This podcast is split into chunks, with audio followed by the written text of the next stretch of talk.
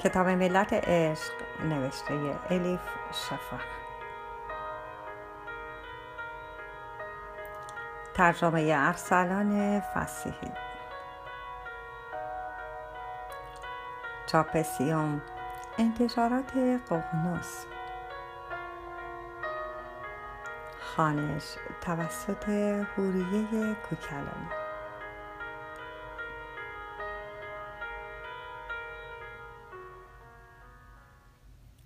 سلیمان مست قونیه رجب 645 سرم را روی میز افتاده و خوابم برده بود. خواب وحشتناکی می‌دیدم که بختک پیشش پادشاه بود. یک گاو نر بزرگ و عصبانی توی کوچه ها داشت دنبالم می‌کرد. بیان که بدانم چه کار کردم که این حیوان ملعون را اینطور عصبانی کرده دو تا پا داشتم و دو تای دیگر هم قرض کرده بودم و حالا بدو کی ندو. همانطور که دکه های مردم را چپه و میوه ها و سبزی ها را لگت می کردم و می دویدم. از ترس جان دوی کوچه فرعی پیچیدم. نگو کوچه بنبست بوده. آنجا یک تخم پرنده بود انگار قد شطور. همان موقع پوستش ترک خورد و از داخلش یک جوجه زشت بیرون پرید. خواستم از آنجا فرار بکنم اما یک دفعه سر و کله مادرش توی آسمان پیدا شد. طوری زل زد به هم انگار تقصیر من بوده که جوجهش اینقدر زشت شده. پنجه های مثل خنجرش را باز کرد و تا خواست به طرفم حمله کند خیس عرق از خواب پریدم. نگاه کردم دیدم توی میخانه. پشت میز کنار پنجره خوابم برده بود. دهنم مزه گندی می‌داد انگار میخ زنگ زده لیز زده بودم. خواستم بلند شوم اما نتوانستم. دستم را تکان بدهم. نتوانستم سرم را که عین کوه سنگین شده بود از روی زمین بلند کنم. سر جایم همانجور ماندم و به صداهای آشنای میخانه گوش کردم. همان موقع گوش تیز کردم ببینم سر میز بغلی چه دارند در گوش هم پچ پچ می کنند معلوم بود بحث آتشینی در گرفته آنجا و یک دفعه آن کلمه وحشتناک را شنیدم. کشتن. اولش گفتم مزخرفات مستانه است و اهمیتی ندادم. توی میخانه از اینجور صحبت های چرت و پرت زیاد می شود و هر کس هرچه به دهانش برسد می گوید. اما صحبت های این آدم ها انگار حال هوایی دیگر داشت. آخر سر فهمیدم که توی حرفهایشان جدیاند. موهای تنم سیخ شد. اما موقعی پاک وحشت کردم که ملتفت شدم چه کسی را می‌خواهند بکشند شمس تبریزی تا وقتی پا شوند و بروند همانجور سرم روی میز ماند و خودم را به خواب زدم. وقتی مطمئن شدم که رفتن پا شدم و فریاد زدم و صاحب میخانه را خواستم که بیاید پیشم. او دوان دوان آمد و پرسید باز چه شده سلیمان؟ حالت خوب است؟ کلمه ها توی گلویم گیر کرد. نتوانستم حرف بزنم. یک دفعه به همه مشکوک شدم. شاید دیگران هم توی این توته دست داشته باشد. باید دهانم را میبستم و چهار چشمی همه جا را میپاییدم. گفتم هیچ چیز نشده گرسنه هست. برو برایم آش شکمبه بیاور. با سیر فراوان باید هوشیار شوم. صاحب میخانه به طرز غریبی نگاهم کرد. اما چون به خورده فرمایش هایم عادت داشت دیگر چیزی نپرسید.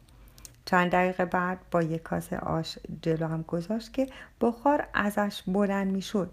من هم همانجور داغ داغ آش را سر کشیدم. به خود که آمدم فوری رفتم دنبال شمس تا به او هشدار بدهم. اول به خانه مولوی رفتم. آنجا نبود. بعد به مسجد مدرسه چایخانه نانوایی و حمام سر زدم. توی محله صنعتکارها همه دکانها و انبارها و پستوها را گشتم. حتی پیش پیرزن کولی 150 ساله هم رفتم که توی خرابه ها زندگی می کند گفتم شاید حوض کرده باشد جادو جنبری بکند و فالی بگیرد. از همه پرسجو کردم. ترس به جانم افتاده بود. با خود می گفتم اگر دیر کرده باشم اگر او را کشته باشم چه؟ آن وقت چه کنم؟ ساعتها بعد خسته و پریشان راه میخانه را در پیش گرفتم و درست از سر نقش کوچه ای رد می شدم که با شمس دماغ به دماغ شدیم. شمس لبخندی زد و گفت اوه ببین کی اینجاست؟ سلام سلیمان کجا؟ با این عجله؟ گفتم آخ بالاخره پیدایت کردم. خدا را شکر که زنده ای بعد نتوانستم خودم را نگه دارم و بغلش کردم. شمس همین که از میان دستهایم خلاص شد قهقه زد. به نظر سرحال می آمد البته که زنده مگر شبیه ارواح شدم؟ زورکی لبخند زدم. شمس انگار به چیزی شک کرده باشد؟ گفت دوست من چه شده؟ مشکلی پیش آمده؟ همه چیز رو به راه هست آب دهانم را قرص دادم. با خود گفتم اگر حرفم را باور نکند اگر فکر کند بخار شراب بالا زده و خیالاتی شده ام آن وقت چه؟ شاید هم همانطور بود. حتی خودم هم نمی توانستم مطمئن باشم. چیزهایی که شنیدم درست است. با این همه تصمیم گرفتم موضوع را برایش تعریف کنم. این بود که گفتم می‌خواهند تو را بکشند. نمی‌دانم چه کسانی هستند. نتوانستم صورتشان را ببینم اما خواب نمی‌دیدم. یعنی خواب می‌دیدم ولی آن خواب ها به این هیچ ربطی ندارد. مست هم نبودم یعنی چند پیاله بالا انداخته بودم اما شمس دستش را روی شانه گذاشت. گفت آرام باش سلیمان من درکت کردم. نگران نباش. با تعجب پرسیدم. واقعا درک کردی؟ وقتی خود من خودم را درک نکردم او یعنی چه چیزی را درک کرده بود؟ شمس گفت بله الان هم به میخانه برگرد. نگران من نباش. گفتم نه نه هیچ جا نمی روم. تو هم نمی روی. مرا نگاه کن. این آدم ها قصدشان جدی جدی است. باید مراقب خودت باشی. به خانه مولوی نمی توانی برگردی. اولین جایی که می روند همان جاست. شمس سکوت کرد. گفتم بیا به خانه من. کوچک است. شلوغ و پلوغ است. اما اگر برای تو مسئله نیست بیا و تا هر موقع خواستی آنجا بمان. شمس گفت سایت کم نشود. شرمنده هم می‌کنی اما هر کاری با عنایت خدا صورت می‌گیرد.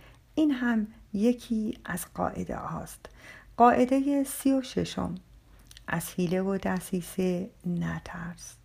اگر کسانی دامی برایت بگسترانند تا صدمه ای به تو بزنند خدا هم برای آنان دام می گسترد چاه کن اول خودش ته چاه است.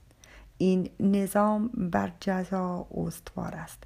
نه یک ذره خیر بی جزا میماند نه یک ذره شر. تا او نخواهد برگی از درخت نمی افتد. فقط به این ایمان بیاور. شمس پس از گفتن این حرفها چشمکی زد و بغلم کرد. حالتی داشت انگار می‌خواست وداع بکند. نتوانستم مانع رفتنش بشوم. برگشت و وارد کوچه گلالودی شد که به خانه مولوی می رسید. مدت زیادی پشت سرش نگاه کردم. حالت عجیبی داشتم. از تو می لرزیدم. و من من سلیمان مست قونوی طوری که انگار پس از روزها ننوشیدن حالا شروع به نوشیدن کرده باشم مثل بید می لرزیدم.